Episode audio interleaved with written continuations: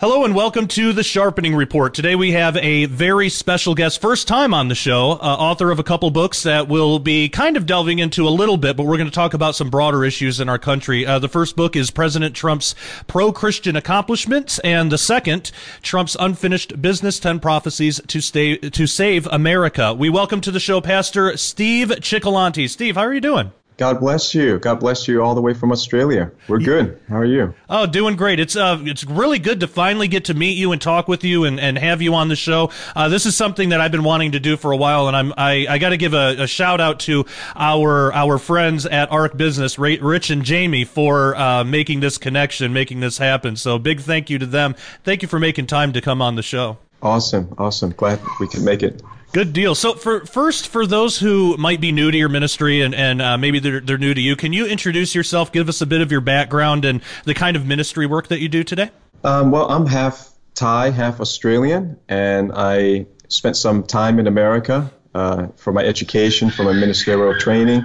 So I have a lot of passion for revival in America. So we talk a lot about that. We talk about prophecy for the past 20 years, and we have a church here in Melbourne, Australia. Fantastic. So let's jump right into it. Let's talk about Trump's pro-Christian accomplishments. I've heard Christians say before, and especially, I mean, at the time of this recording, we're like 20 days from the election.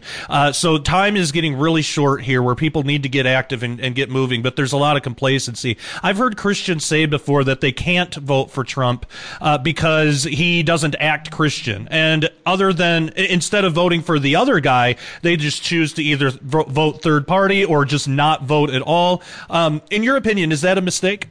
Yeah, I mean, we want everyone to act Christian, of course, but how many world leaders act Christian by that standard? So we'd have to define what do they mean by act Christian.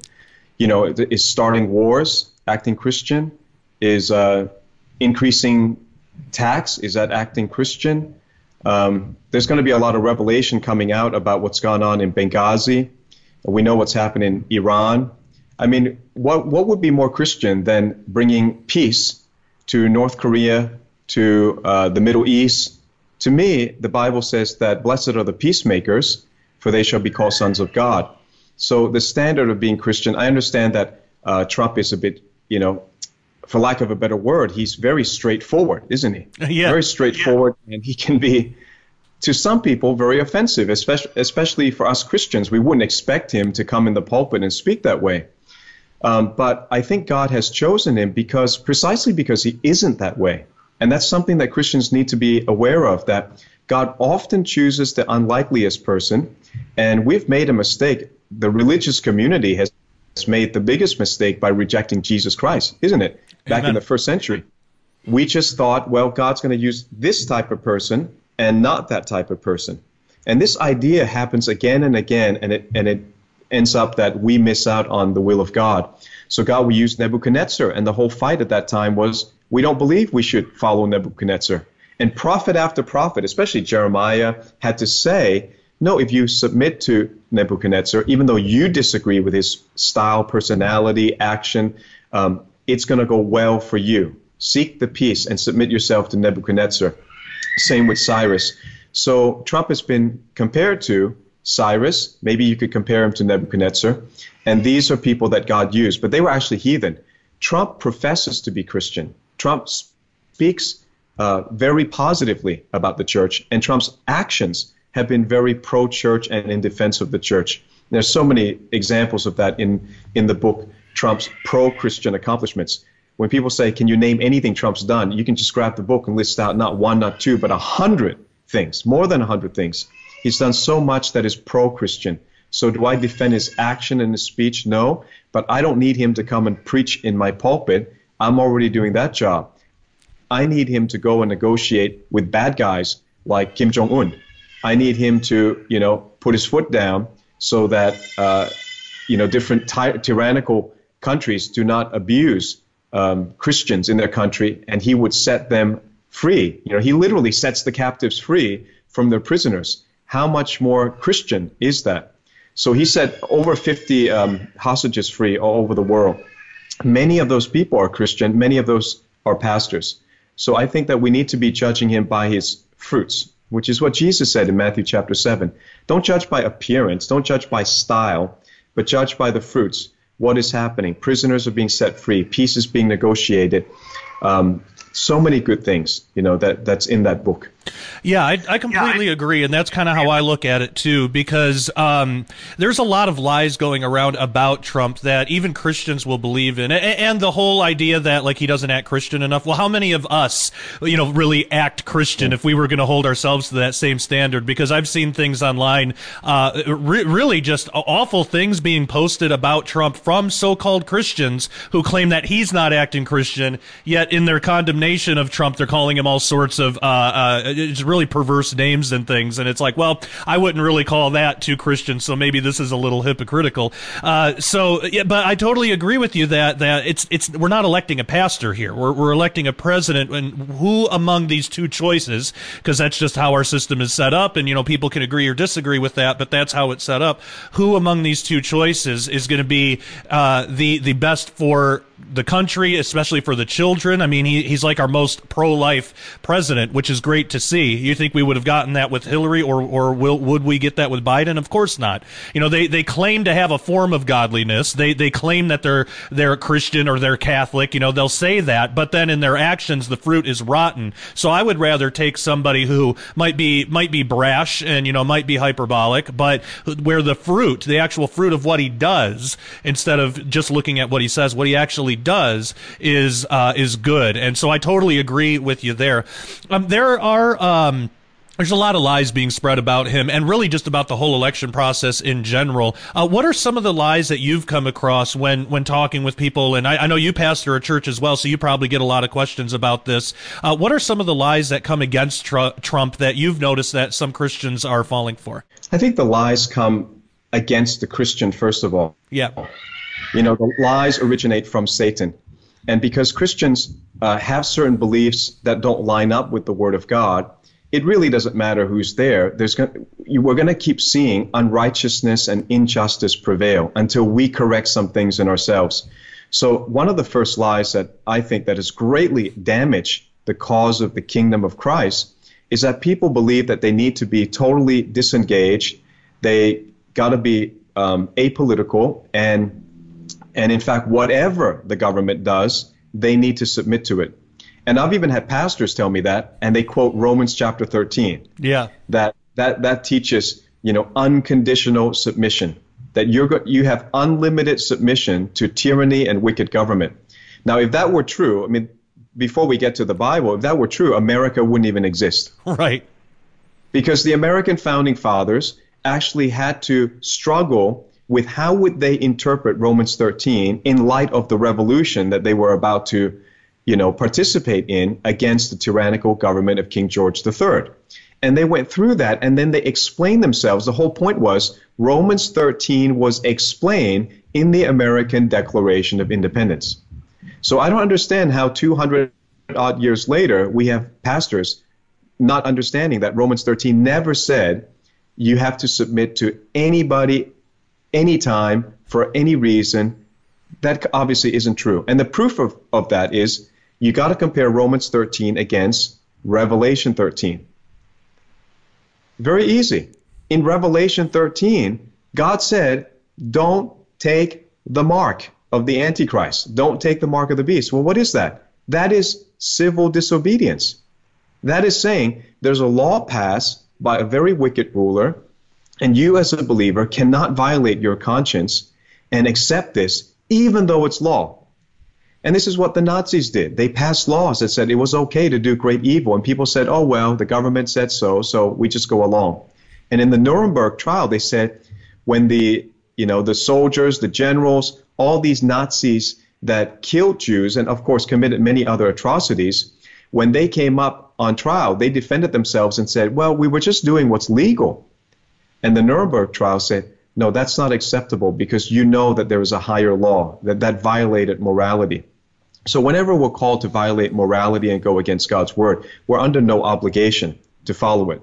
So this is the fine line. And people say, well, how do I draw the line? One way I would say, for instance, is right now there's a mandate in Australia and probably in many parts of America where the government's told us, you got to wear a mask. Okay, well, That's inconvenient. There's dispute whether that's scientific and how much that works. Many people are infected who had a habit of wearing masks. But if really push comes to shove, we're not talking about denying Jesus Christ. We're not talking about disobeying God's word. We're just talking about something that is a loss of freedom and we don't like it, but I wouldn't get up and rebel for that. Does that make sense? Yeah, definitely. So, yeah, but if you're talking about murdering babies, if you're saying it's okay for a baby to be born, you know, 1 minute before it's born, you're allowed to just dismember it and take its life away. And this is a fully formed human being that would be adopted. You know, there are safe haven laws in America where if a mother just didn't want to raise that child, she could walk away. And there are 1 to 2 million women or couples in America who would love to adopt. So you have no excuse at all to take human life and kill that life. So in that case, if the law says that it's okay to kill a baby, I would say, well, Christians need to act on conscience and act on God's word and say, no, we can't obey that. I don't care if it's the Supreme Court. I don't care if it's the Supreme Court of the universe. It doesn't matter. This is against God's law. So we need to reclaim our biblical understanding of justice, that we are here as agents of justice. We're representatives of Jesus on the earth, and we don't give that up because of elections. You know, there are elections of bad people, and they pass bad laws. So Romans 13 unequivocally does not state that we have to submit to every wicked law in the world. And Jesus was our great example. He often did not submit to ridiculous laws that the Pharisees passed, and they were the powerful people of the day, wasn't he? Daniel did not submit when Nebuchadnezzar said you have to worship this idol and never pray to your God. He did not submit. We laud these examples as heroes. They're heroes of the faith. And yet today the church has become passive because the church believes this lie. We can't be active. We can't resist. We are here to be salt. That means the world is corroding. It's decaying. We're here to be salt. So amazingly, I think this relates to Trump, because Trump is not just one man. He's also he represents an administration. There's a born-again vice president. There's a born-again secretary of state. There's a born-again secretary of HUD, Housing and Urban Development. There are all these Christians that are being given positions of influence that is salting America. So we want to stop that rot, and we want to stop the moral decay. So I think a vote for Trump, it's not even if you didn't like Trump, the fact that there are all these Christians there that we've never seen in so many in an administration, it's very good. Plus, he's got this pastoral advisory that we know many of the prominent pastors are on that advisory, and they're speaking into his ear and saying, what would the Bible say? What would be the godly thing to do? So I just think it's a great time for America. If the church would wake up, we should be leading. It shouldn't be the Trump administration or any politician leading. We should be leading the way to restore righteousness and justice on the earth.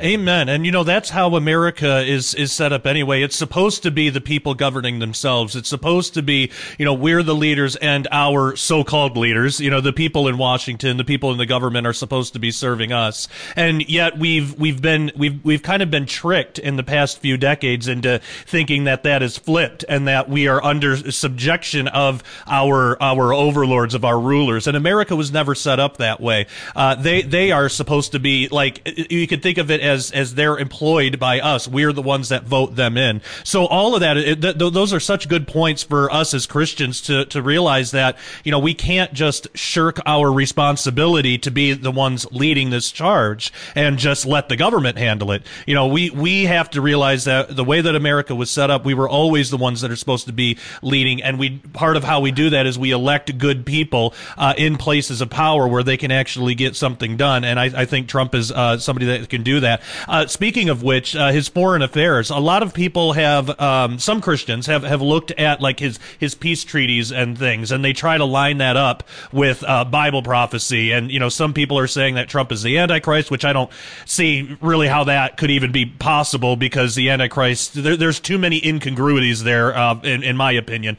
But they're looking at these peace treaties and saying, well, the Antichrist is going to make a peace treaty, so isn't that something that we as Christians should pay attention to? How do you look at these peace treaties? Do you think they're prophetic? Do you think they're good? They're bad? How should Christians be looking at these? Yeah, so you can't just pull out one scripture and then just create a whole doctrine. I mean, that's one of the classic examples of misinterpreting the Bible. Yes. So there's a timeline. It's why it's so important to learn the timeline of end times. There's a timeline for when things happen, and certain things come before other things. So you can't just say any peace treaty in the world means the person who struck the peace treaty is the Antichrist. Then no war would end. Every war ends with a peace treaty. That's right. And you know, the opposite of that would be absurd, wouldn't it? That would mean that anyone who starts a war on the earth is not the Antichrist. You know, anyone who's killing and starting wars. The thing is, Donald Trump is the first president in memory, in our lifetime, that hasn't started a war during his entire term. Right. He deserves a peace treaty just for that. If he did nothing else, he's just kept, you know, men, boys, well, soldiers, it's men and women, out of harm's way. Didn't send them to a new foreign country that they can't even find on the map to go and get maimed and get killed. So he really has done the right things from a Christian perspective. Now, not every peace treaty, not every effort towards peace qualifies somebody to be the Antichrist. And the Abraham Accords certainly don't do that. We're not in the right timing. We don't have the Antichrist blaspheming God and revealing and calling himself God. He's not of a Middle Eastern background, which I think the Bible is very clear. Yes. That it's a Middle Eastern, you know, story, and it's going to be a Middle Eastern conflict. So all these theories about Russian Antichrist, like Gorbachev was the Antichrist because he had one birthmark on his head, that is really a bad way to interpret the Bible. You can't just play footloose with the Bible like that, because then it brings shame and dishonor to prophecy. And people just say, well, look, this is a joke, because you say this and you keep saying that person is the Antichrist and this is now the final end, and it's not. We actually believe the whole Bible. So the peace accord is a good thing, because peace allows people to hear the gospel. We want an atmosphere of peace so that the gospel can go in. If there's conflict, if there's war, if there's religious intolerance, imprisonment of Christians, you're not going to get the general population to hear the gospel. And that's why the Middle East has been quite closed. I'm actually looking forward to a few more years where they're going to open up. Because of the peace deal, they open up to commerce. That means they open up to tourism. That means they're not just going to persecute you if you hand out gospel tracts. They're going to become more religiously tolerant. They're going to allow worship. They're going to allow prayer on the Al-Aqsa Mosque. I'm looking forward to that. Some of the audience who hasn't been to Israel don't realize all these restrictions, even in Israel. I think these things are going to begin to loosen up, and a kind of peace. Of course, it's not the permanent peace. There is no permanent peace on earth.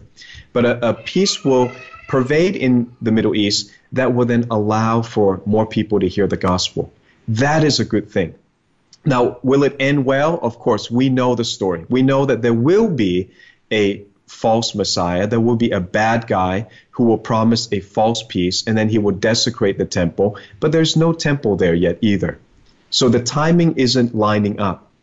I think it's a good thing, and he should get the Nobel Peace Prize. He's been nominated 4 times already for the Nobel Peace Prize, which is for next year.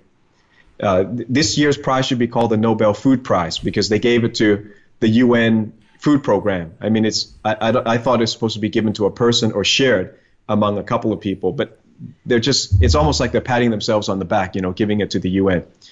But I think it's a good thing. So again, we love prophecy. Prophecy is exciting, but we don't need to exaggerate it. We don't need to stretch it. I think it's a great thing what God is doing to bring peace, more peace on the earth. It's good for the gospel. Amen. I completely agree with you. The sensationalism around prophecy, you know, has become a huge problem. And, you know, it's one thing to ask questions or wonder about things. I don't have any problem with that. But there are people out there who will do exactly what you said. They will take one scripture out of context, completely out of context. They'll ignore the rest of the prophecies, and they'll focus on that one thing and build an entire doctrine out of it. And usually when people do that, it's not because they love prophecy. It's usually not even because, you know, they love the Bible and they're just just, you know, spiritually immature and they're mistaken, it's usually because they want to build an audience and they want to get more clicks and they want to be sensationalistic because they can sell more ad space if they do that. Unfortunately, we see that a lot, and it's a problem. So I really appreciate what you're doing on your YouTube channel, because I've watched several of your videos, and to me, they're on point. Like that, it all flows good. It makes sense, and I really like your teachings and what you're doing. So if Christians remain passive, you know, what's like some of the biggest reasons that we can talk about to motivate people to go out and vote? Because the time is growing real short. At the time of this recording, I think it's like 20 days. By the time this actually gets posted, it'll be even less than that. So if Christians remain passive, what are the dangers that will happen from that? You know, could that mean that Trump doesn't get reelected? What would the dangers there be? Or even if he does get reelected, but Christians are passive, and you know, anyway, what is the dangers of passivity, and why should people get out and vote? Well, it's just like I said, that Trump isn't just one man. He's an administration of many, many godly people. I forgot to say Betsy DeVos as well. She's really trying to bring reform to the Department of Education.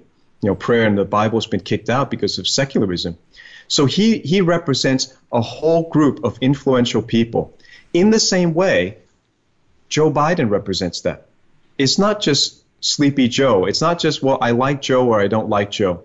It's the fact that if Joe Biden were to get in, what you're going to have is a scenario possibly of Bernie Sanders as the Secretary of State, you know, a truly openly Marxist person. This is what America used to fight against, right? You would have a Marxist right there in the Oval Office in one of the highest positions next to the president. You'd probably have Elizabeth Warren in the Department of Treasury. Kamala Harris would probably become president fairly soon. And, you know, she's one of the most radical San Francisco prosecutors, and her policies were very damaging to minorities and incarcerated blacks at a higher rate than all the other races for even nonviolent drug offenses. So these are the things that are coming. And then they're going to seize the opportunity to bring in globalism, carbon taxation, digital taxation. You know, how many of you want to be digitally followed all the time? There'll be no sense of privacy. So these are the kind of things that are waiting in the wings. And we know that because, not because it's theory, but because people like me that are living outside of America are looking in, and we say, we already have that. Like a total radical left control of our state, we're in the worst lockdown in the world. We have curfews, we have a driving, 5-kilometer driving limit. We now have a premier who's trying to empower more people, not just the police, but increase the police power of the state so that other people designated by the government who are not trained as police will have detaining power, arrest power, based on suspicion of a risk. This is something like pre-crime, like in the Minority Report.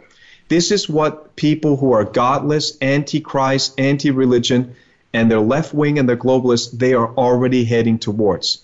So it matters to us because it's not just a political issue, it's now a spiritual issue that is affecting the freedom of the church, freedom of religion. We've been down that road. Australia, New Zealand, parts of Europe, we're already down that road. For America, a lot of people, when I go to America, I know a lot of people never even step, you know, foot outside of America. They think Canada is the 51st state, and I'm making a little bit of fun of people, but you know, you literally can spend all your life in America and never have gone to all 50 states. It's just that big. Yeah. But people don't know that outside of America, there is a world of globalists, socialists, communists who have oppressed people for decades.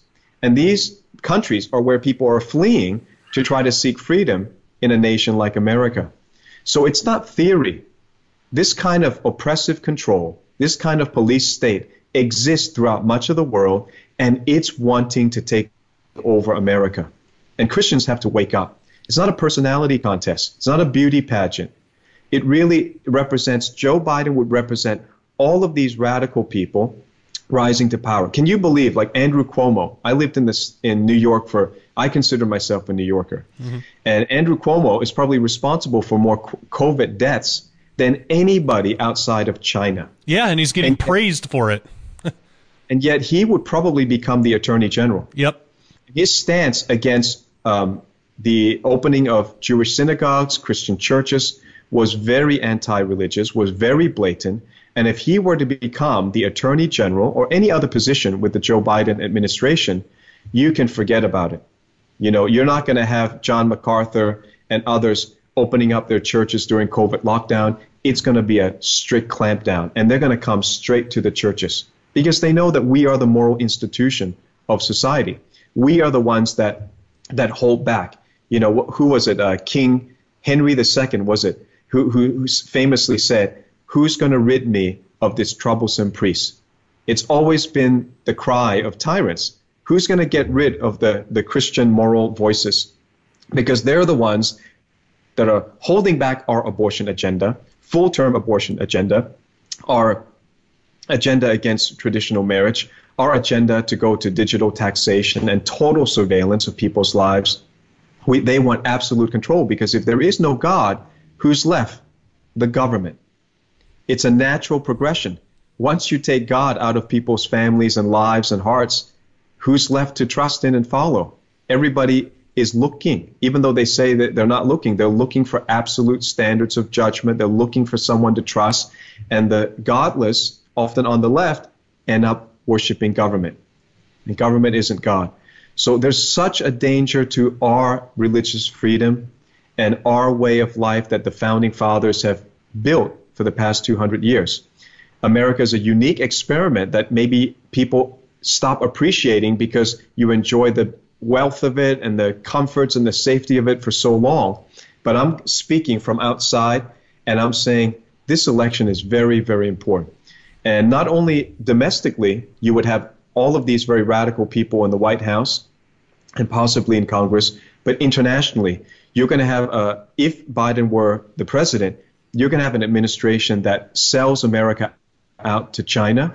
That's already happened. You know, they go into China and they make backroom deals where Hunter Biden is then given a $1 billion, you know, $1 billion in money for his fund that he was running, and it's happened in other countries as well. So it's going to be China, Iran, all of these states that don't have America's interests, but have anti-American interests. They're going to have a heyday because they know now they have someone in the White House that will not act on principle and will not put their foot down, and they're going to be able to take advantage of that. So not only domestically, but internationally, the impact is going to be huge. Absolutely. Yeah, I totally agree. It would be a very, very dark future indeed if we don't get motivated and get out there to vote, but it can also be a very bright future. So what are we looking forward to? Where is the hope in all of this? If Christians do get out there and decide to vote, what could the next 4 years look like on the positive side of things? Well, we only have to look back at the last 4 years. And as I said, Donald Trump has been nominated for the Nobel Peace Prize 4 times. I mean, that's what we can look forward to more of. We can look forward to him brokering very difficult deals that no other president has been able to do. And they're not token. They are really important. So we're going to see 4 more years of what's happened already. We're going to see a very pro-life administration. We're going to see the overturning of Roe v. Wade.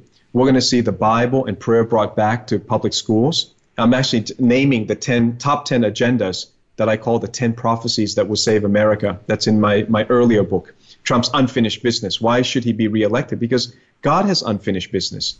There are things that haven't been done. I think the whole thing about social media needs to be tackled. And I propose it in Trump's unfinished business. It's not just, you know, the way that we're doing it, we're very reactive. We're saying, what if we break up Google? What if we break up, separate this and that? That doesn't really work. It's like it's not like, you know, 100 years ago where you can break up banks or things like that. These are the guys who invent algorithms. They'll just find a way to collude again. You know, if they want to deplatform someone, they deplatform, whether you like him or not, they deplatform Alex Jones within 24 hours. And it didn't matter if it was Apple, Spotify, Facebook, boom, they're gone.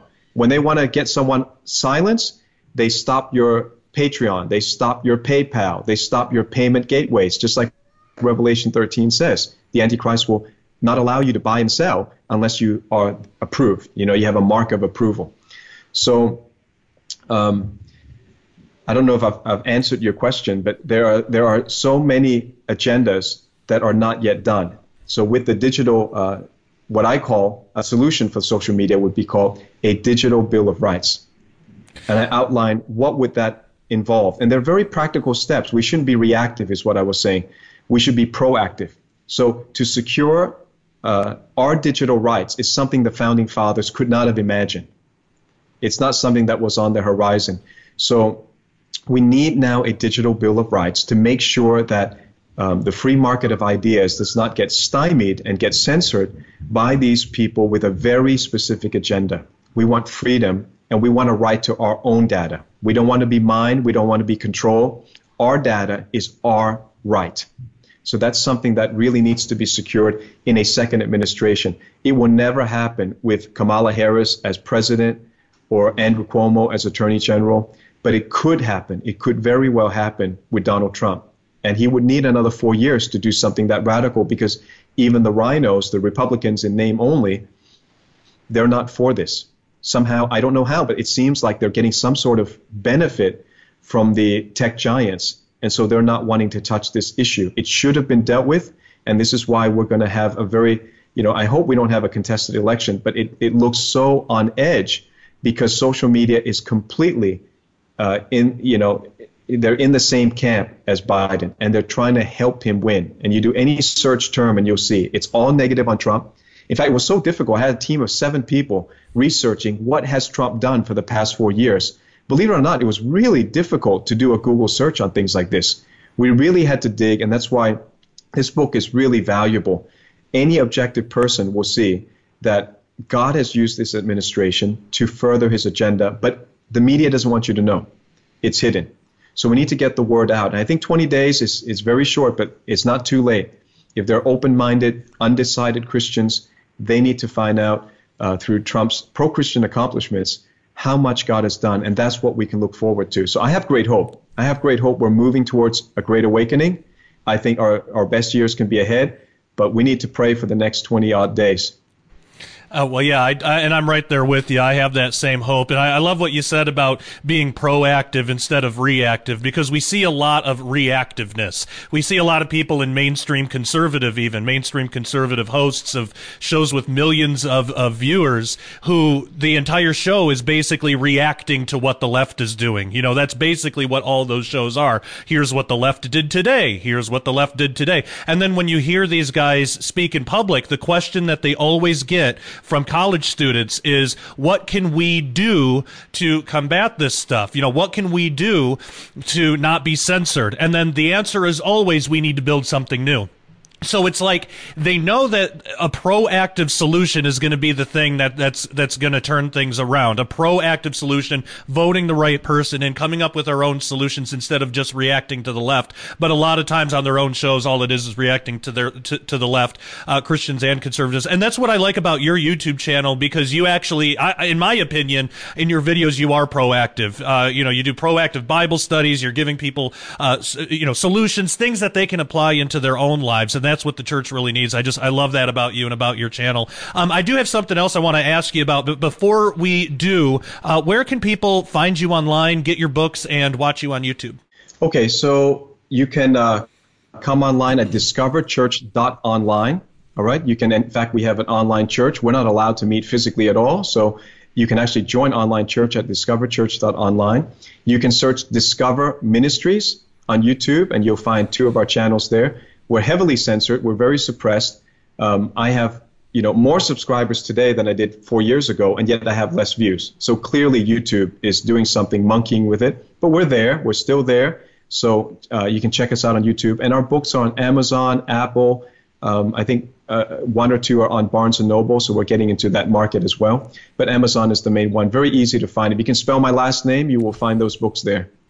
Excellent. All right. In the members section, I want to ask you specifically if America is an end times Bible prophecy and if Trump is a part of that plan. But for that, people viewing for free will have to go to dailyrenegade.com and get a membership where you can view the rest of this Sharpening Report episode plus many other shows that we have available. It's not just Sharpening Report. It's also Peck Report. It's Christian Marauder. We have several Detox Babylon, several shows that we offer you at a very reasonable price. And again, consider that price as a donation to the ministry. We're trying to build a place where we are free from censorship. We're free from trolling that you get, online. No one's going to pay their own money to go and troll you. We have not had that problem at Daily Renegade yet, and I don't anticipate it anytime soon. So if you feel led, come be a part of the family. Help us build a place where we're free from that stuff like censorship and where we can all fellowship. DailyRenegade.com. All right, members, hang on the line. Everybody else, thank you so much for joining, and until next time, take care and God bless.